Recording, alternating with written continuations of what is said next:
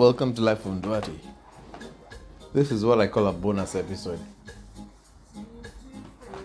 And I call a bonus episode because I'm not gonna go on a deep tangent of life and emotions because sometimes that gets a bit much. This one is just a little story. I was thinking to myself and I remembered, which I thought was kind of cool, and I want to have it on. I want to be able to listen back one day, as I do with most of my podcasts. Anyway, this is a flashback to uh, to a road trip to Kalgoorlie with two of my two of my close friends at the time, and uh, and it was so random. We're talking probably about two thousand and oof, probably have the years wrong off the top of my head. Maybe two thousand and nine, two thousand and ten, and. Uh, this one was special because I'd been to other places. I'd been to down south. I'd been to Margaret River. I'd been to Augusta, Busselton, maybe even Dunsborough, but I'd never been the other side. You know, down to the gold fields, so to speak. So I said, you know, the next trip I do with my friends, you know, as a, as, as you know, as friends or as a boys trip, let's go to Kalgoorlie, just because I wanted to see a bit of the outback and I know it's not the outback in terms of crossing the Nullarbor, but it was the outback for Western Australia. And then we we we did it, and it was pretty cool. Anyway, to the trip itself, I think from the very beginning, uh, it involved one of my close friends who was my neighbor at the time, because I lived in Leederville and lived in the apartment next door. I was Kenyan, he was Ethiopian, and the funny thing is, I think the camaraderie was kind of cool because we met because we caught the same bus into the city almost every other morning. And that African brotherhood at that time, we're talking, you know, over, well, almost 14 years ago now. You know, Africans are not that many. So you see another African, you say hi and you nod and the usual, the usual polite, polite, polite uh, manners. But after all, one day we talked and said hi and got to know each other. And I kid you not, we got to become good friends within the next couple of months. And three months from us getting to know each other, I asked him and another closer friend who I knew from before anyway to do the road trip because a road trip is, you know, it's good as two guys, but three is a perfect number. So I asked my closer friend. We don't talk as much anymore, but still, you know, we are close at the time. And he was keen, and then I need a third person, and I was like, why not my neighbor? So were these three people thrown together, heading off to Kalgoorlie. And even from the get go, we used a, a service called Wicked Campers. I don't know whether anybody knows it, but it's like a it's like a very popular backpacker hire van type of service with really cool graffiti vans, you know, minivans. Very basic and small, but definitely built for back backpacking. And I, I never really backpacked before, to be honest. But you know, at least the van suited our budget, suited what we needed, and we headed off in this cool graffiti van of three Africans. Yeah, off to Kalgoorlie in what we're calling what 2008, 2009. But yeah, good times. And I love the trip because of its. I love. I, I think I, I love. I think I think back fondly on that trip because of its simplicity. You know, just pack your bags and a few the only groceries we had, we hadn't even planned a hotel stays. We were actually going to try and do it proper camper van style. Because the camper vans come with a way you, with beds that you can sleep inside the camper van. Very small and cramped, but you can. And a little kitchenette at the back as well. So the only groceries we did was literally stopping at a Woolies to get what I thought were what what we need for sustenance. Some you know some bags of chips, baked beans, you know, just off the top of my head, some eggs, because you know, like I said, the camper, the van had a kitchenette, water, and yeah, and of course, a carton of Heineken for the road trip, and off we went. It was a lovely trip. We drove down. I can't remember the exact distance, but it was at least almost 750 close to 800 kilometers to get to Kalgoorlie stopping at I believe, and I could be wrong. I'm just going off the top of my head on a few drinks. Um, could have been Geraldton or there's there's a halfway stop before Kalgoorlie. But yeah, it was a lovely trip. I, I love the outback and the freedom of just an open road and nothing but tarmac and red sand on either side. So for me, that was at least for someone who just finished uni, pretty cool road trip. Anyway, so we get to Kalgoorlie and we forget it's summer, so it's stinking hot. And we, you know, settle down in the main area for the first night, do a quick lap around, take a few photos. Even had a photo with, uh, I can't remember his name, but there's a statue dedicated to the first person who was a gold miner in Kalgoorlie. Had a photo with him. Um, and yeah, went to the local tavern. Local tavern was interesting because at this time I had not really, the whole idea of skimpies had not hit me because I hadn't been to a skimpy bar yet. So what better than to have your first experience in the in freaking Kalgoorlie? And yeah, so we went to and yeah, skimpy bar. You know, half naked women walking around serving drinks. That was an experience in itself, to be honest. But but as much as you know being young young men off university loving the experience what i loved was the smarts behind it. A lot of the girls were from at that time was a massive industry. So a lot of the girls are from you know talking to them a, a bit more were from melbourne or sydney and doing you know the whole story university and paying off their trying to pay off their uni fees, whether that's true or not. But yeah, trying to pay off the university with the money they made from skipping, and they made a lot of money. It was pretty much fly in, fly out. You got mining, fly in, fly out, but it was actually skimpy fly in, fly out, which was an interesting perspective for me. Anyway, drinks, and then we head back to the van. and forget we had three people in like this really small minivan, and sure enough, we landed summer is not as kind to people as you think.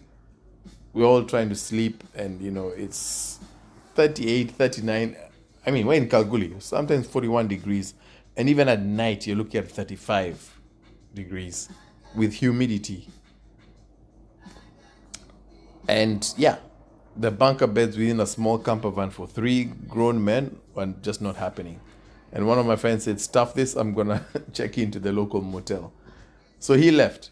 He was my Ethiopian neighbor. He left. And we said, you know, me and my other friend, Kenyan guy, we're like, we're going to stick this out. So he left and checked into the motel.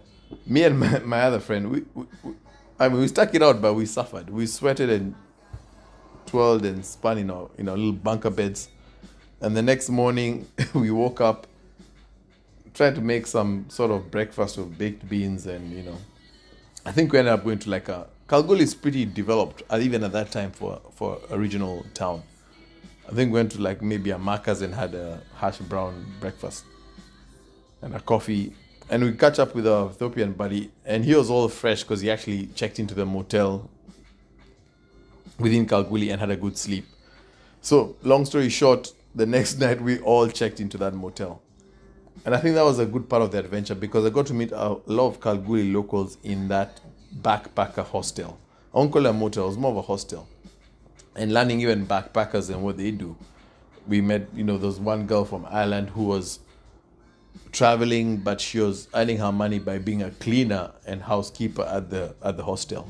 And she'd been there for like a month and a half, saving up to then move on to I think Northern Territory, and then from there keep going around Australia till she gets to Queensland. So the, the stories you hear from people were just pretty pretty cool. But one amazing one was this old guy, probably like 60, maybe even 65. And he was your old school, old school um, gold miner. And he his thing was he'd get up every day and take his little scanning kit, you know, the portable handheld gold scanning kits, and go out to areas he believes gold was prevalent and then do the whole beep, beep, beep, beep until he felt a signal and then he decided whether or not it's worth digging. And he'd been doing that for almost six months. and that was for me, you know, fresh out of uni, just trying to find your place in the world and come to someone who's lived a long life and decide this is what he's he's actually a real he's an old school OG gold miner going with his kit and he showed us his kit and at that time it was worth probably fifteen hundred two thousand dollars. And in my mind I'm like that's worth a cheap car.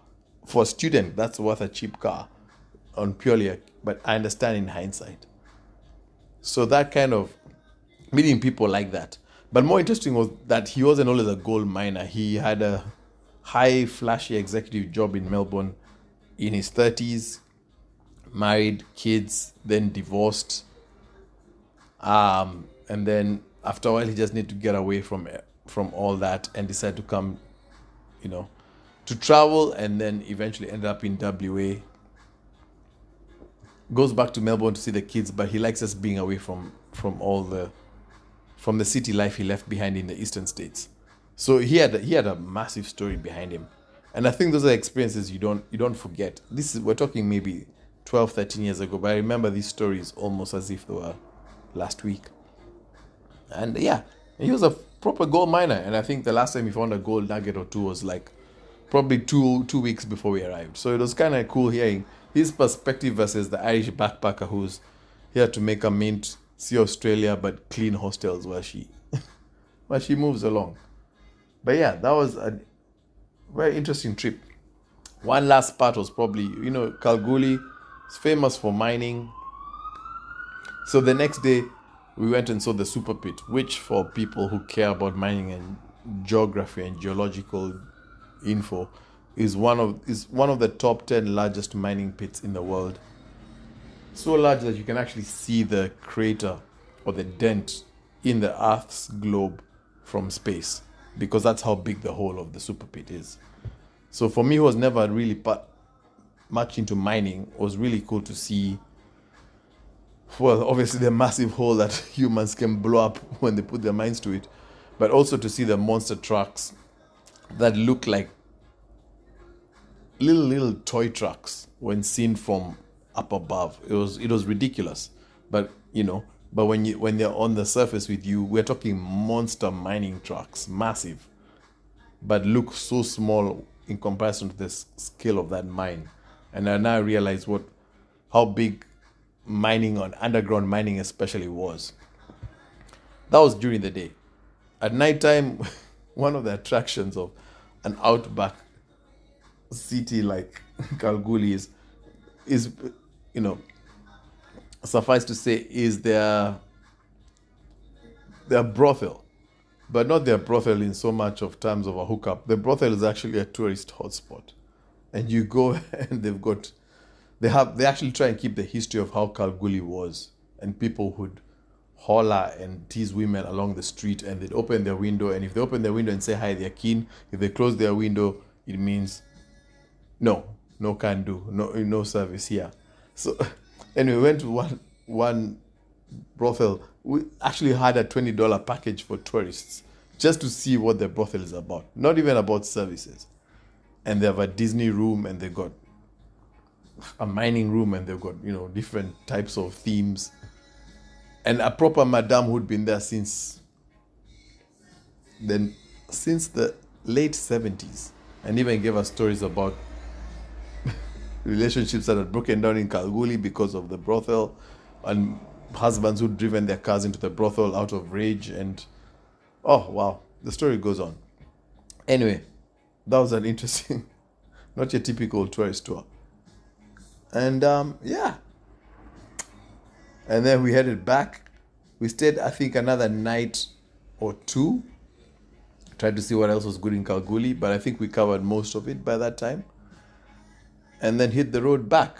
Now, hitting the road back was another adventure in itself. Keep in mind, it's a really old minibus van that's broken down, and I mean, not broken down, but really old.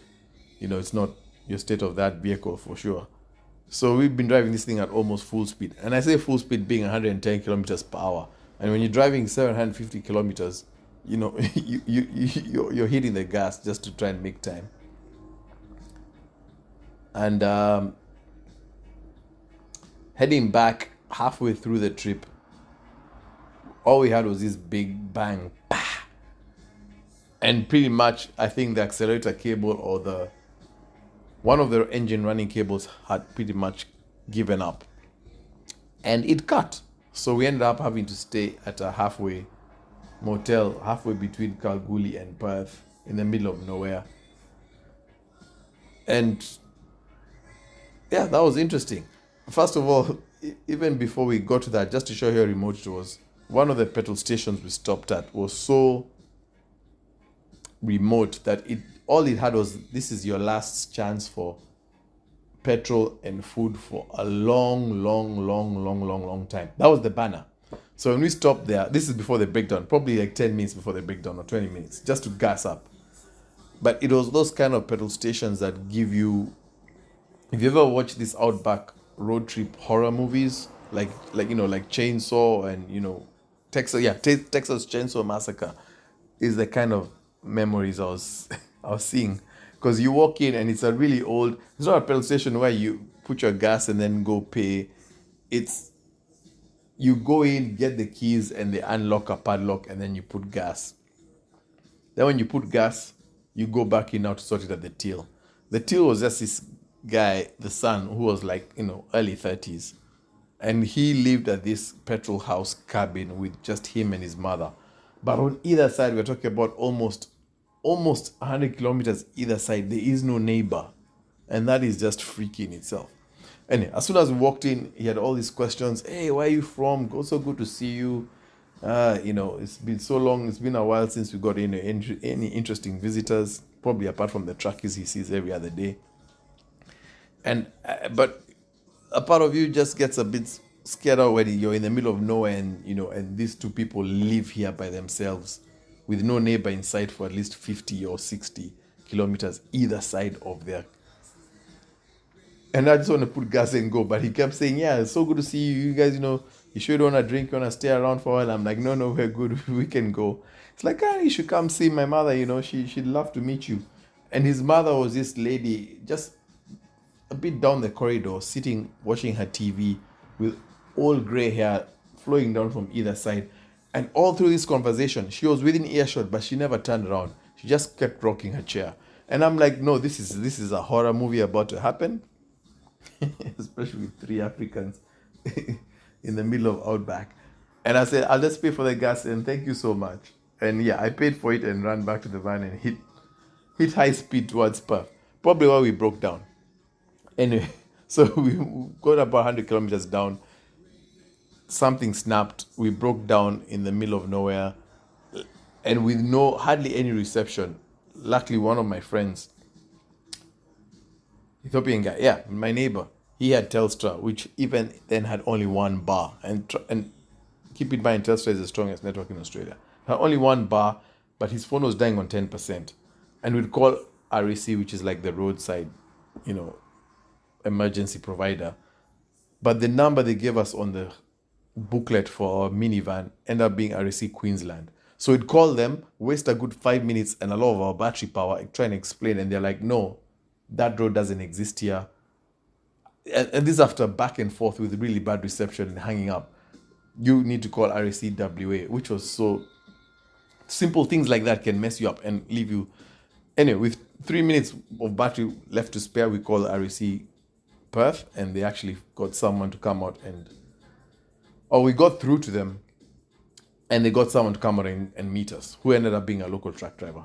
Anyway, fast forward, stayed at a motel, the van was done for, wasn't pretty much had to be towed back to Perth. There's nothing we were gonna do, and uh, and yeah, so we just left it there at a, at a local garage, and the next day I had to catch a country train, which was another experience. Again, I've never been on a country train, so it's funny how these adventures come to be. And the next day we arrived back in Perth, so yeah, it was quite the quite the outback trip to Kalgoorlie, but um, anyway. Thanks for listening. Talk soon.